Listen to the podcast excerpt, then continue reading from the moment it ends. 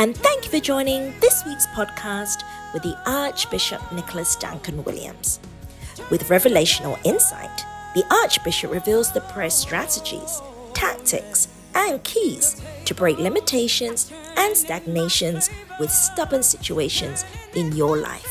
Discover how to break loose and run free from every situation that seems to not be moving.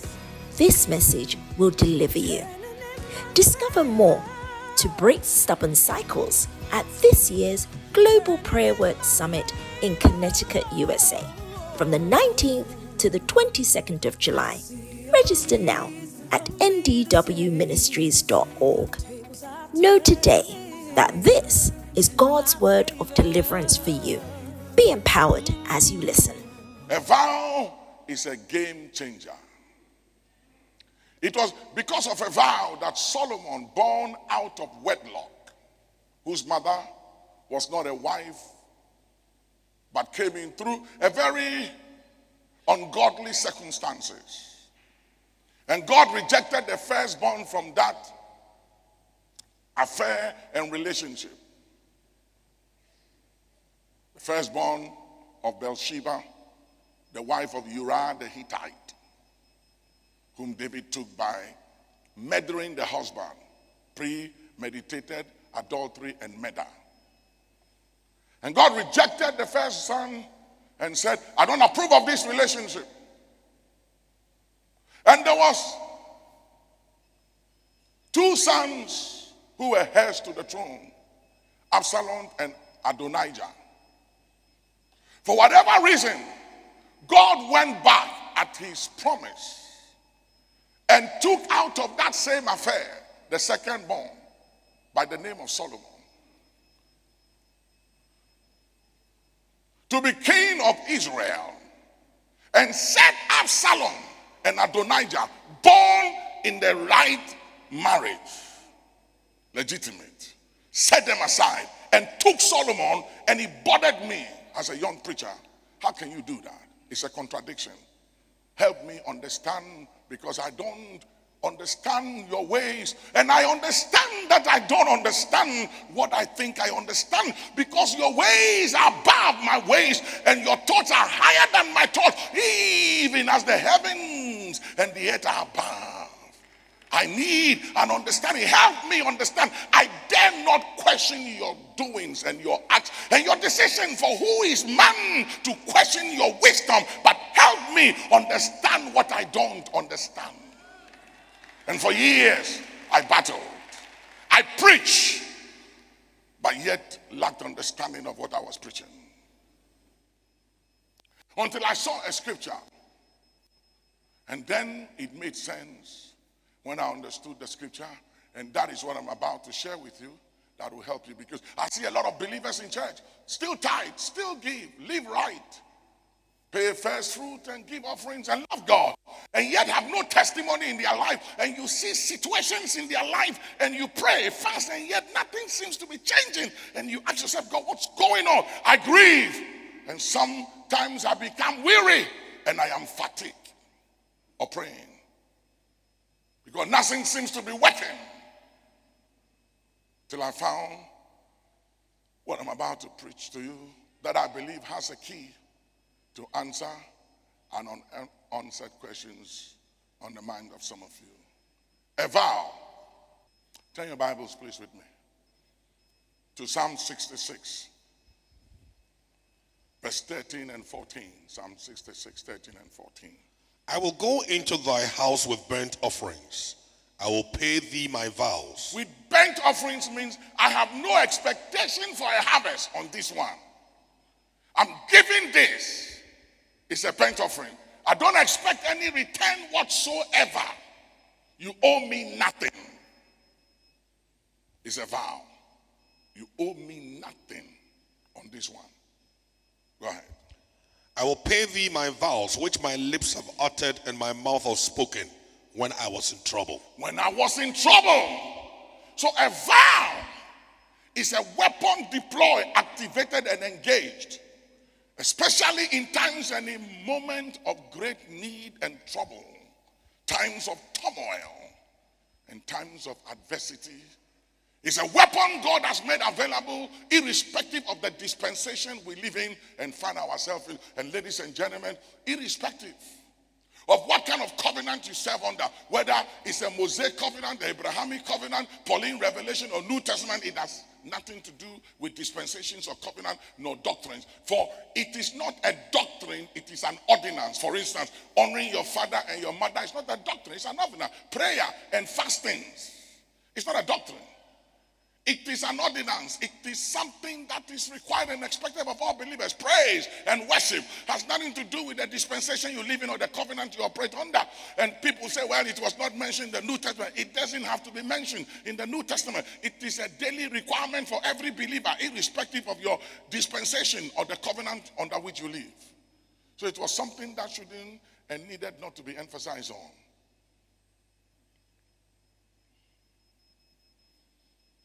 But a vow is a game changer. And it's something that works when nothing else works. There are a lot of people sitting here, and you are a son and a daughter of either your father's or your mother's vow, or you made a vow yourself, and you haven't kept and honored it. And you may be tithing, you may be giving first food, you may be fasting and praying, but your refusal of honoring that vow will turn God against you. And I'll show you. And sometimes it's dangerous when we make vows on the behalf of people or we make vows ourselves. And I'll show you three reasons why we don't keep our vows and how a refusal to keep your vows can turn God against you. And it's a very, very dangerous situation.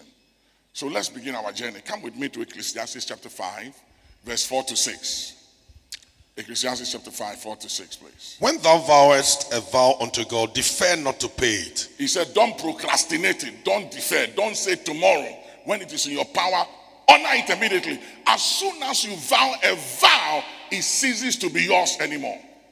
It's the Lord. And whatever you promise God, I will fast once a week and I will intercede for the church or my nation once a week. And sometimes you honor a vow to your head. I'll show you. The comp- the, I'll show you the consequences of not honoring your vow and the benefits of honoring your vow. Go ahead. Defer not to pay it, for he has no pleasure in fools. God said, if you don't honor your vow and you defer it, you are a fool. And God said, I take no pleasure in fools. Please go ahead. Pay that which thou hast vowed. Better is it that thou shouldst not vow than that thou shouldest vow and not pay. Suffer not thy mouth to cause thy flesh to sin. Mm-hmm. Neither say before the angel that it was an error. Don't say it was a mistake. Wherefore should God be angry at thy voice and destroy the work of thy hands? You see? So sometimes God Himself can destroy the works of your hands. And I've seen believers like that. God can destroy the works of your hand. He can destroy your contact, your deals, your transactions when you don't keep and honor your vow. God, and it is impossible for me to rebuke God. And for any prayer to go against God when God Himself is fighting you. And there are people like that in the Bible, you see. And in our time, God can set Himself against you. Like, for instance, if you're a very proud and very arrogant person, God can resist you. The Bible says God resisted the proud. Now, whose prayer can deliver you when God Himself decides to resist you? Nobody can overrule God. It's impossible. And he said, if you make a vow and you don't keep it, you turn God against you and you compel God, anger God, provoke God to destroy the works of your hands. And there are believers, they tithe, they give offering, first fruit, fast, pray, but God is destroying the works of their hands because they didn't keep their vow. It's a sacred thing. There are two things that gives voice in heaven prayer and a vow echoes in heaven. It doesn't just make noise, it echoes in the corridors of heaven. It's a very, very powerful thing. Somebody say, Talk to me. Let me give you three things why people don't honor their vow. Number one, deception of our humanity. Deception of our humanity. We are deceived, we take it for granted. We assume that it doesn't matter. But tell somebody it matters to God. It matters to God. It really does. It matters to God. Number two, ignorance of the consequence of not honoring your vow. They are ignorant of the consequence for not honoring their vows. And it is the reason why so many believers even die prematurely. I mean, there are things that happen that make sense to me as I sit back and think through that people, I have even letters in my office where people made vows and wrote to me to pray on it. And God honored the vow and they haven't kept their side of the bargain. And if you try to remind them, they'll be angry with you, they'll leave the church and go to another church. But it will pursue them, it doesn't matter where they go. And some of them, they will make a vow here and go pay it in another place. It also does not work. I'll show you in the Bible. You can't do that. You vow at a place, you honor the vow where you, you made the vow. And a vow is not just money, a vow is many things. You say, God, I will pray. Hmm?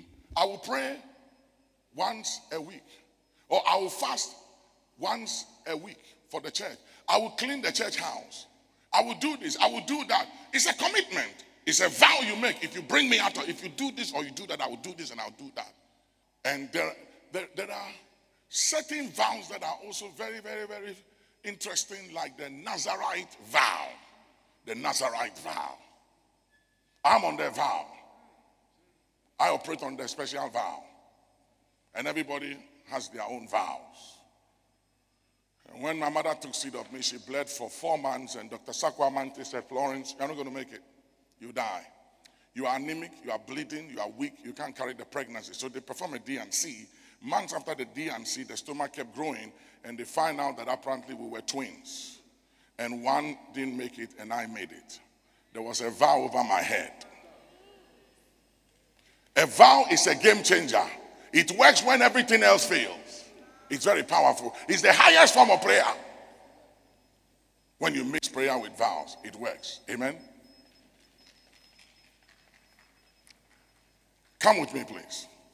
I know you are very, very quiet today, but I have to get it.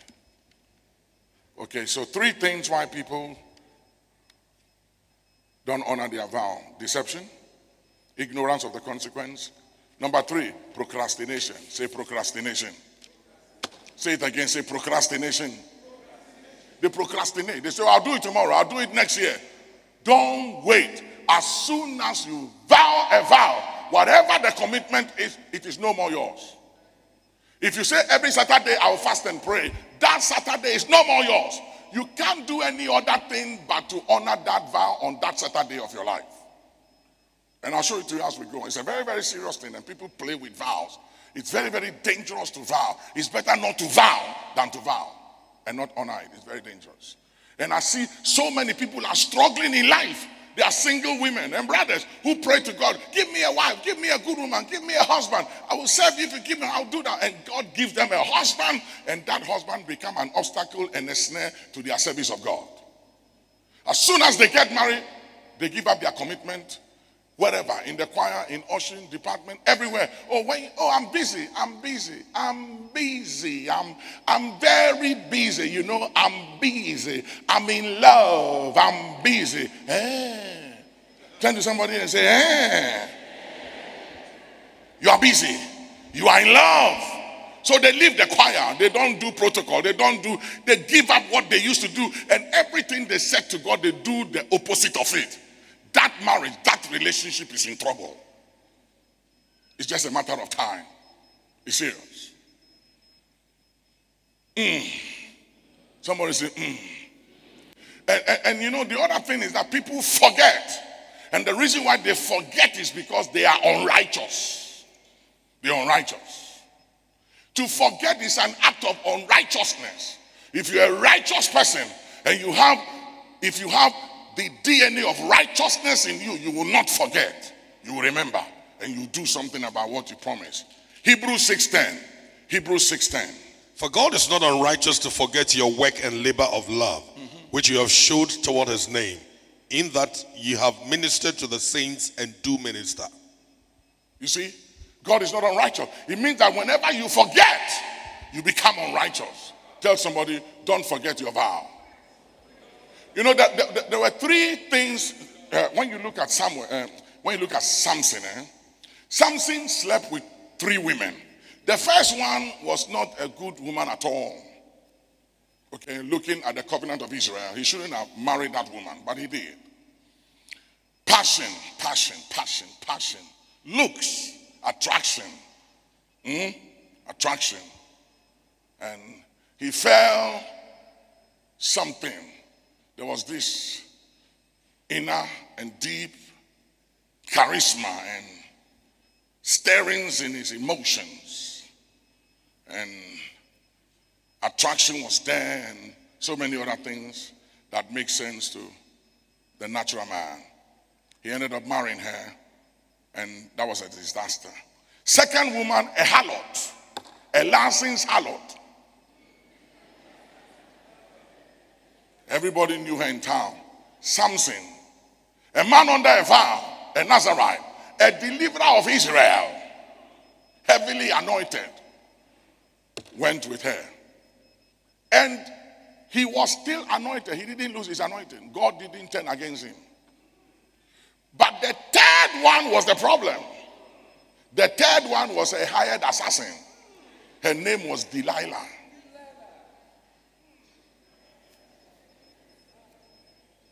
And a Delilah is not just a woman. A Delilah can be anything that overrides your will.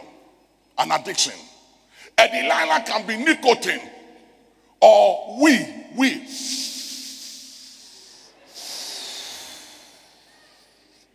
Yeah. Hi. Cloud nine. Delilah. It can be alcohol can be cocaine, all kinds of drugs. Let me not go into that. And it was the third one who realized that, you know something, this guy, he's sinning and God is not paying attention. There is something that gives him immunity even against sin. I need to break that code. So she pestered them, pestered them, pestered them, pestered them, push and push and push to the point where the Bible says she vexed him to death. Hey! Man, when a woman can vex you to death, don't run, flee.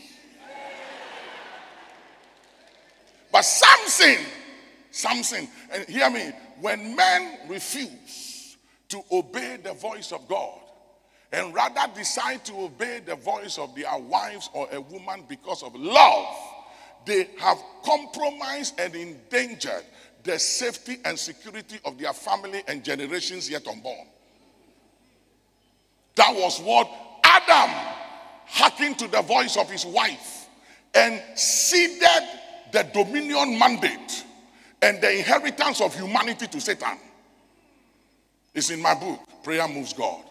Then the Bible said, and Abraham, hearkening to the voice of his wife Sarah, Ishmael,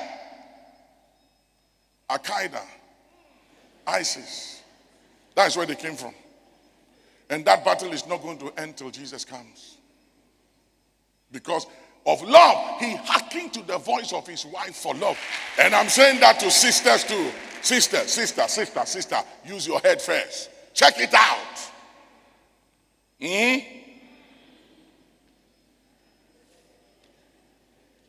Make sure he's a man that has a good head and a good heart. Because if he has a good head and he doesn't have a good heart, he can be brilliant, but he won't treat you right if he doesn't have a good heart. And if he has a good heart and he doesn't have a good head, he will be lazy. You have to work to support the family. But he's good. He's a good man. He treats you well. But he's lazy. Has no innovation no sense of creativity or productivity. You pay all the bills. There'll always be problems. Come with me. Let's look at some of the consequences of not honoring your vow. Acts chapter 5, 1 to 11. Acts 5, 1 to 11, quickly.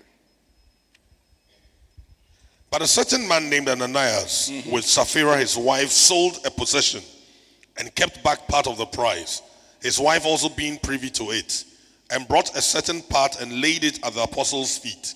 But Peter said, Ananias, Why hath Satan filled thine heart to lie to the Holy Ghost and to keep part, to give back part of the price of the land? To lie to the Holy Ghost, you see, that is not a sin that is forgiven. You don't lie to the Holy Ghost, you will not be forgiven. It's a very, very serious one. That sin is not forgiven. Very serious. So when you make a vow, you vow to the Holy Spirit.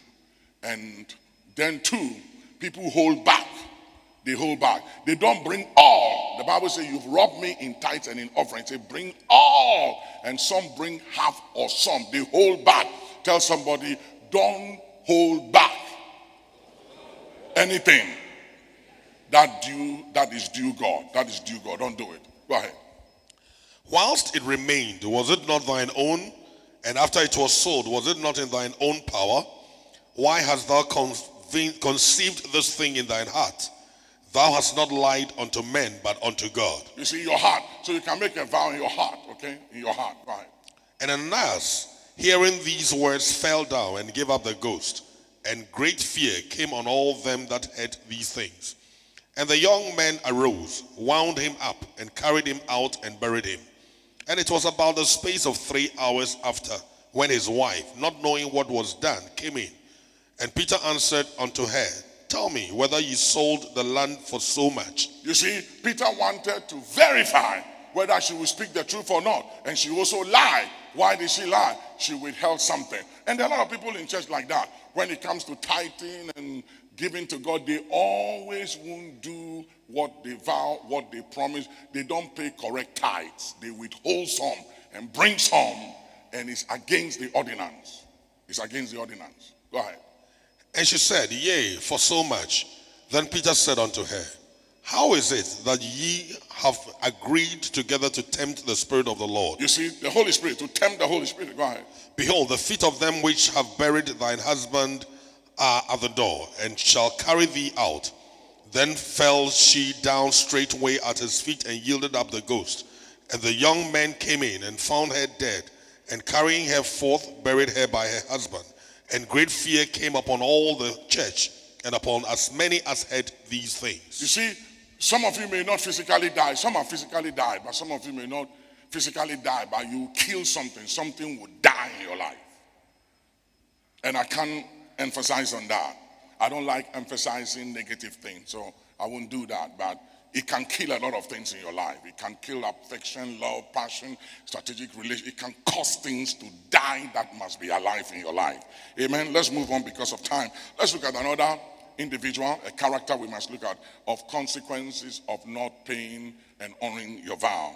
Jonah chapter 2, 7 to 10. When my soul fainted within me, I remembered the Lord. Uh-huh. I remembered, so he forgot the Lord. You can forget God. You can still be in church and forget God. I know people like that. I've seen people who made commitment for political offices when they were running. They'll make promises. When I win, I will serve God. I'll do this for the kingdom. I'll do this. I'll help the church. They make all kinds of commitments. Then God honors it and they get into office. They come into power. You don't even see them in church. And anytime you check, oh, Papa, Papa, Papa, God is good. But Papa, I'm busy. You see, Papa, I'm busy. I'm, I'm busy. You see, last week I was in uh, I was in Dubai, and the following week I was in China. And you know, I'm going to Japan and I'm meeting, I'm going to uh, Buckingham Palace, I'm meeting the Queen, and I just see them and their posters come, and I just look at them and I laugh and I say, Look at him. And he had forgotten that it's just four years, maximum eight years, and he's gone. And I've seen them rise and I've seen them fall, and their vow means nothing. They don't keep it. They don't even come to church. And when they come to church, they come just at the time before we close, 30 minutes before we close. They hang at, they hang at the back. And as soon as service is over, they drive the car, boom, and they are gone. Their, their, their phone is always busy. And they themselves are very busy. Eh? Turn to somebody and say, eh?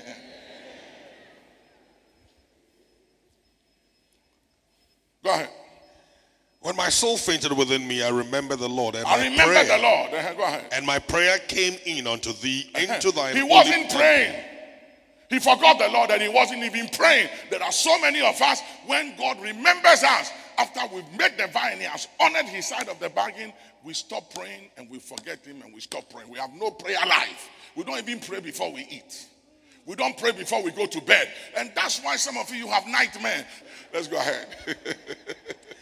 They that observe lying vanities forsake their own mercy. you know what a lying vanity is when you procrastinate, when you submit to deception, the lie of the enemy, and you don't do what is required of you. You, you, you defer it. You say, Oh, God, understand. He doesn't understand why you should disobey him. He doesn't understand why you should not honor your vow and the deal between you and him. He doesn't. And when I was a young preacher, eh, this thing about Jonah really disturbed me for many years. So I wasn't preaching it. And the thing that disturbed me was I was saying that, God, why are you troubling this man? You want him to go to Nineveh and to preach. And you can't override the will of man. That's why Adam and Eve could sin. And they face the consequence of their sin. And so if you can't override our will, why are you forcing the guy to go to Nineveh and preach when he is refusing to go? Is it a force? Why don't you use somebody else? But the understanding came to me years after when I remembered the prayers of this guy Jonah. The answer to my unanswered question was in the prayer. Watch it. Look at it. Look at it. But I will sacrifice unto thee with the voice of thanksgiving, mm-hmm. and I will pay that I have vowed. Mm-hmm. Salvation is of the Lord. Mm-hmm. And the Lord spake unto the fish, and it vomited out Jonah upon the dry land. You see? Some of you, and you've been swallowed up. Turn to somebody and say, What have swallowed you up? Some of you, your things have been swallowed up. Your joy, your peace, your breakthrough has been swallowed up. I'm telling you. Because of an issue of a vow. God, if you give me this job, I will win souls for you. I will bring a soul, every man to church.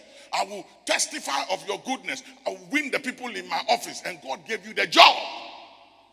And you haven't even invited one soul to church or even had time to tell them your testimony and who you are.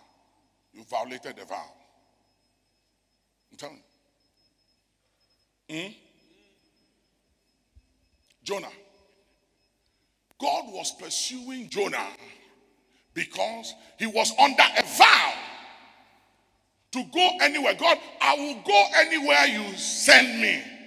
I hear people make some vows. Oh, you can be snared by the words of your mouth. Do you know how we are going to be judged? You are not going to be judged by the sin you committed. You will be judged by your words, what you said.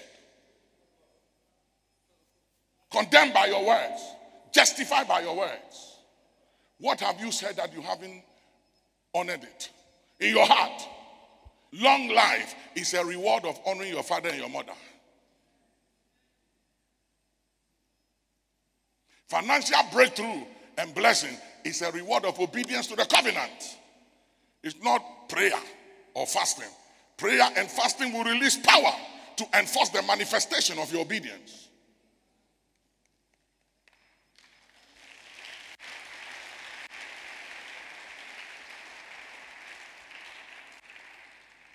There are people who vow, will clean the church, will clean the bathroom, the toilets, and something happened and they were offended and they were hurt, and therefore they stop honoring their commitment. They won't do it anymore. They've given it up. Whatever commitment you made, keep it. Amen. Come with me, please. So Jonah was released from the belly of the fish when he remembered his vow. And he said, I will pay that which I vow. God said he's come to himself, leave him alone. Until then, God pursued him. Don't let God pursue you. And I know people, I see signs and I can tell that God is fighting some people. Because it doesn't matter the prayer, I know how to pray. And the demands and the declarations, nothing seems to be working because they have broken a vow they made themselves. And it's between them and God. Nobody knew this situation. It was only Jonah that knew that he was under a vow. And it was between him and God. And it was when he said, I will pay that which I vow.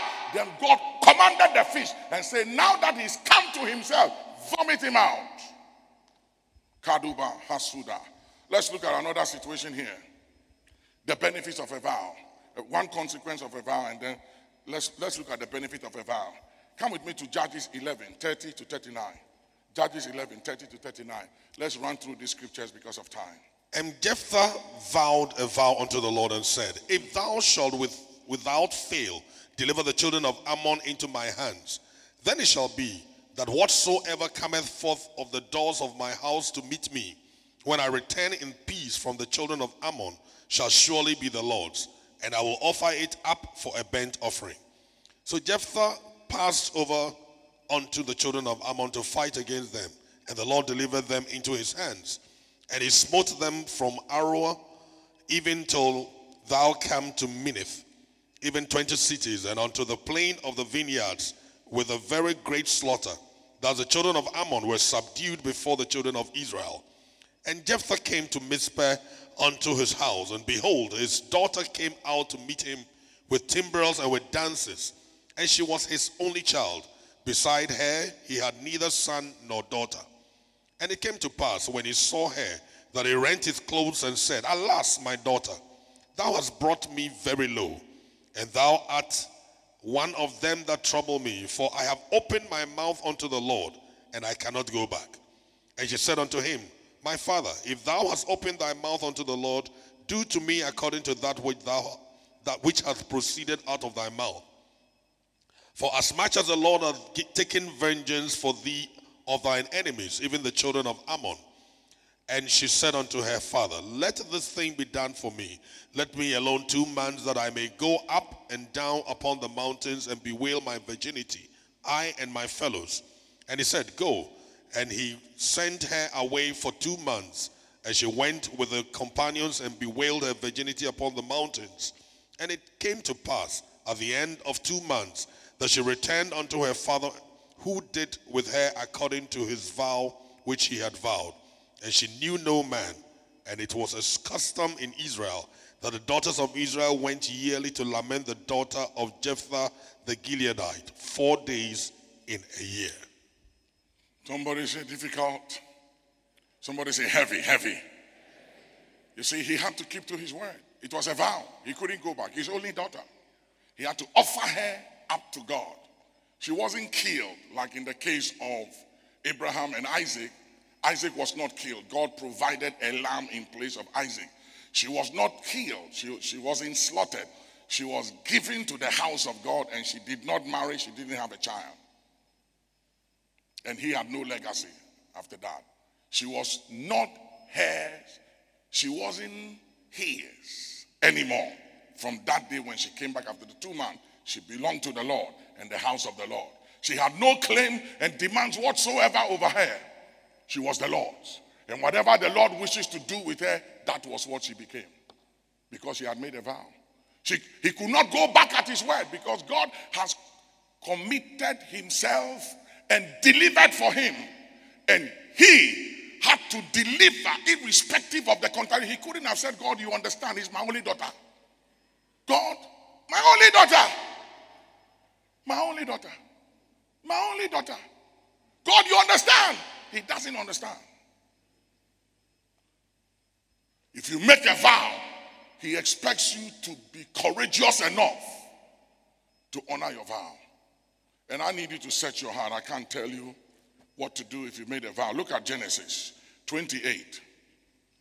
20 to 22. I want you to see some of the benefits. 20 to 28, 20 to 28, Genesis. And Jacob vowed a vow, saying, If God will be with me and will one. keep me in Uh-huh. the in this way that I go, and will give me bread to eat and raiment to put on, so that I come again to my father's house in peace, then shall the Lord be my God. And this stone which I have set for a pillar shall be God's house. And of all that thou shalt give me, I will surely give the tenth unto thee. You see, this was an ordinance, part of the covenant, which Abraham, his grandfather, fulfilled, and his father Isaac fulfilled. In his day, he said, I will activate the same covenant, but I need you through this vow to keep me. Food to eat, raiment, protect me, give me a safe passage, bless me, prosper me, be with me, bring me back here. And it was a vow he made. And he said, I will surely, I won't withhold anything. Don't withhold anything that is due God based on a vow. Don't do it. I'm telling you. Look at Genesis 31 and verse 13. Genesis 31 and verse 13. I am the God of Bethel, Uh-huh. Look at it, though. the God of Bethel. where thou anointest the pillar, Uh-huh. and where thou vowest a vow unto me. Where you vowed a vow unto me, not unto Archbishop or Bishop or the church, but unto me. Whenever you make a vow, it's between you and God. Don't say, I told Papa or the church. It's a vow. You see, when Paul said, Woe it's me if I preach not the gospel, it used to bother me. Until some time, I understood that the guy was a man under a vow. And he knew the implication. He said, Woe is me if I preach not the gospel. Sometimes I don't even want to preach. And it's not about wanting to preach. I am under a vow. It is a necessity laid upon me. And I have to do whether I like it or not because I'm under a vow. That's what it is. Somebody said, Well, I have to be happy to do it. Who told you happiness? Happy to do what? Nothing to do with happiness. It has to do with what you said. You think God loved it and liked it when He laid His Son on the cross and He saw Him die? He made a vow and He kept His vow. It's very difficult. And God came to Him when He was in trouble. In reference to His vow, He said, I have come to you to save you, to help you. In reference to the vow you made to me, and I'll bring you out with a blessing to fulfill your vow. Whatever the vow is, some of you, when you were in school, you made vows. God, if you bless me, if I graduate, if I come out, if I travel out, when I come back, I will serve you. I will do this. I'll- and you've come back and you have no commitment to God or the things of God. You are forgotten. And you even fight God and you fight His work. And you don't understand why suddenly everything is going wrong with you. Don't tempt God by not honoring your vow. You tempt God when you don't honor your vow. Come with me to Proverbs chapter 31 and verse 2.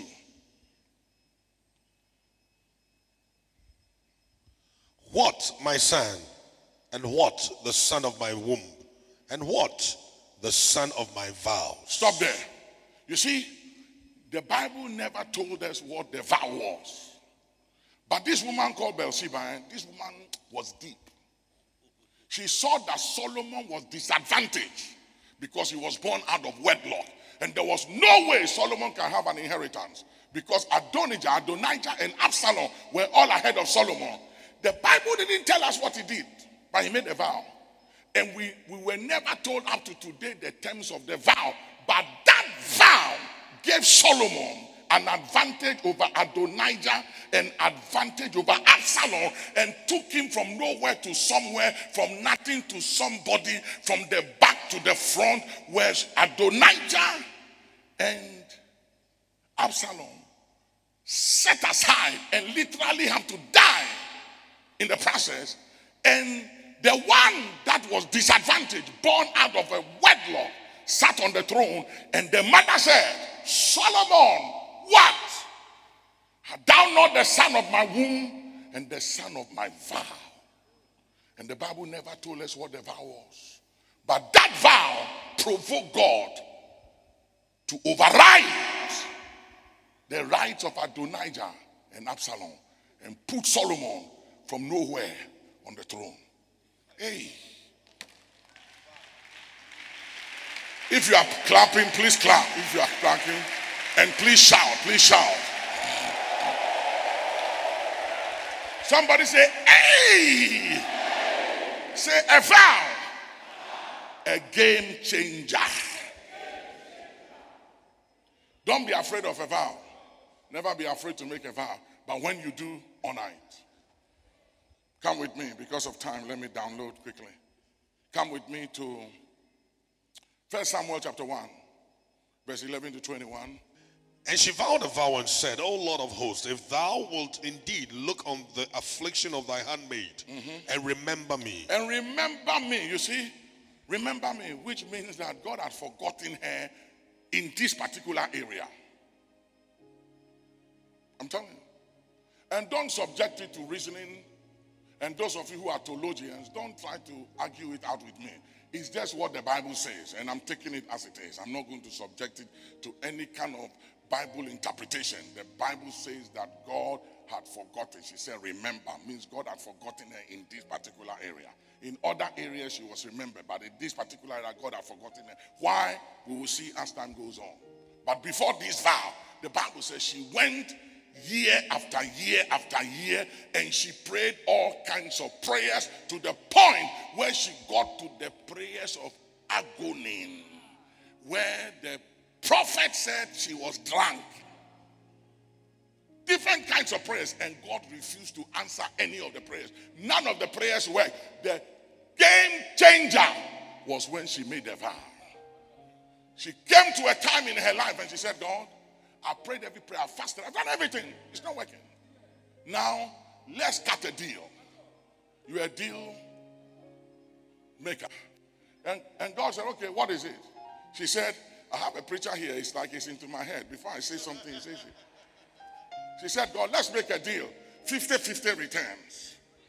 And 50 50. You want a prophet. I need a son. So give me a son. I'll give him to you as a prophet. 50 50. God said it's a deal. Say it's a deal. Somebody say it's a deal. It was after that the miracle came. Before then, God ignored her. And God can choose to ignore your prayers. I'm telling you. If what you're asking for does not benefit his church and does not advance his agenda, he has the right to ignore your prayers. I'm telling you, he can. He's God all by himself. I'm telling you, if he doesn't glorify him and it's about your glory and not his glory, he can refuse to answer it. Go ahead. If thou wilt indeed look on the affliction of thine handmaid and remember me and not forget your handmaid, Uh-huh. but will give unto thine handmaid a man child, He- she was specific, a man child. Specific. Go ahead. then I will give him unto the Lord all the days of his life. All the days of his life, she made him a Nazarite before she was born. Before even she took seed of him, she had already determined the destiny of the son. And it had nothing to do with the father, and the son had no say in the matter. Mothers are powerful. Hmm? I'll preach a message on mothers. They have some power that is scary. She can cut a deal over your head, and you can't run from it. When they went home, Elkanah was making love. She was making a prophet.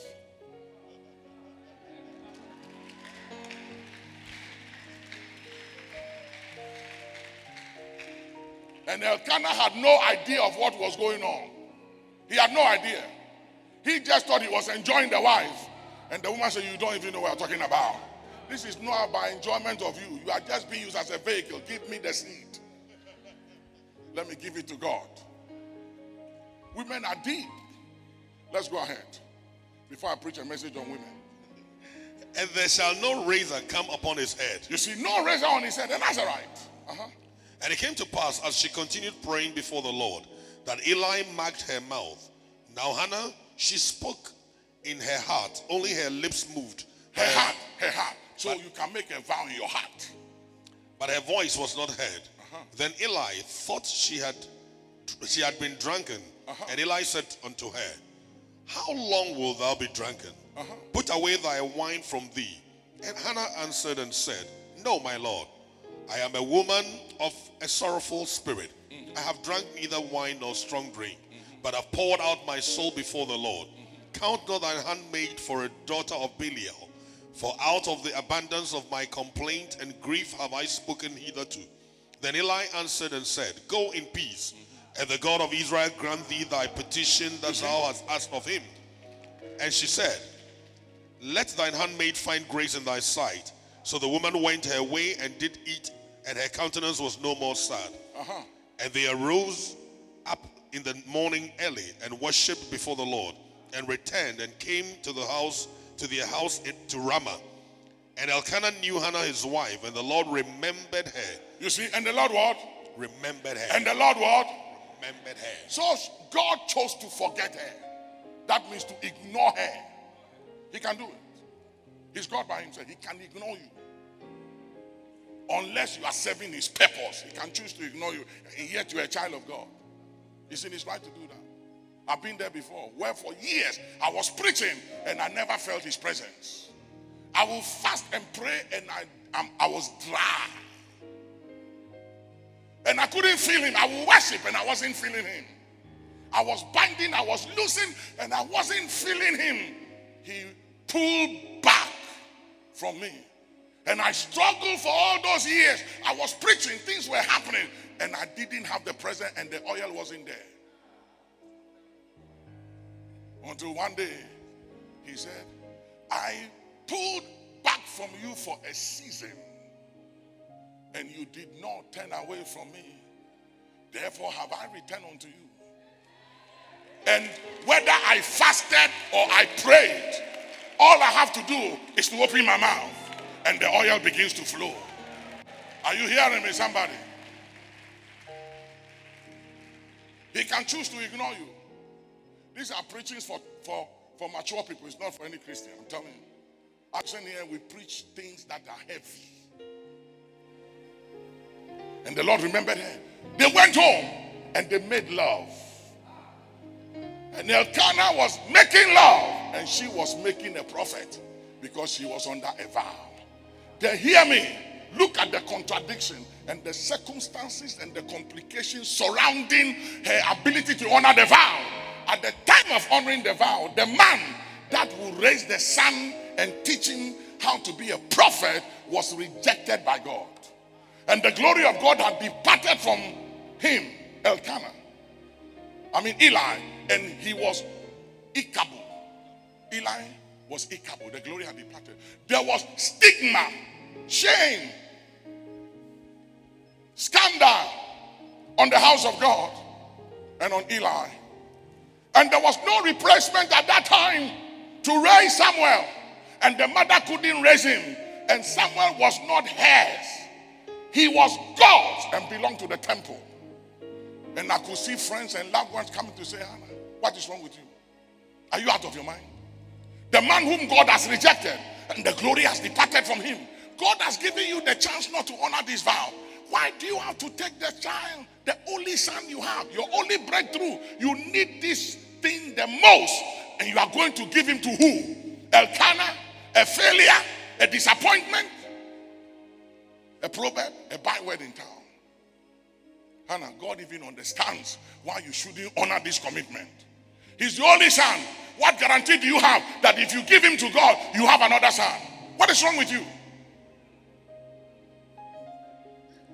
Take him to another chapel, another church somewhere else, another man of God. But this was where she made the vow. And she took the son and went and gave the son to the very man whom God had forsaken and rejected. And listen to it. Look at the training of this young man. Samuel went to Eli and said, Sir, did you call me? And Eli said, No, I didn't call you. So he came again and said, Sir, did you call me? He said, No, I didn't call you. He said, When you hear the voice again, it's Elohim speaking.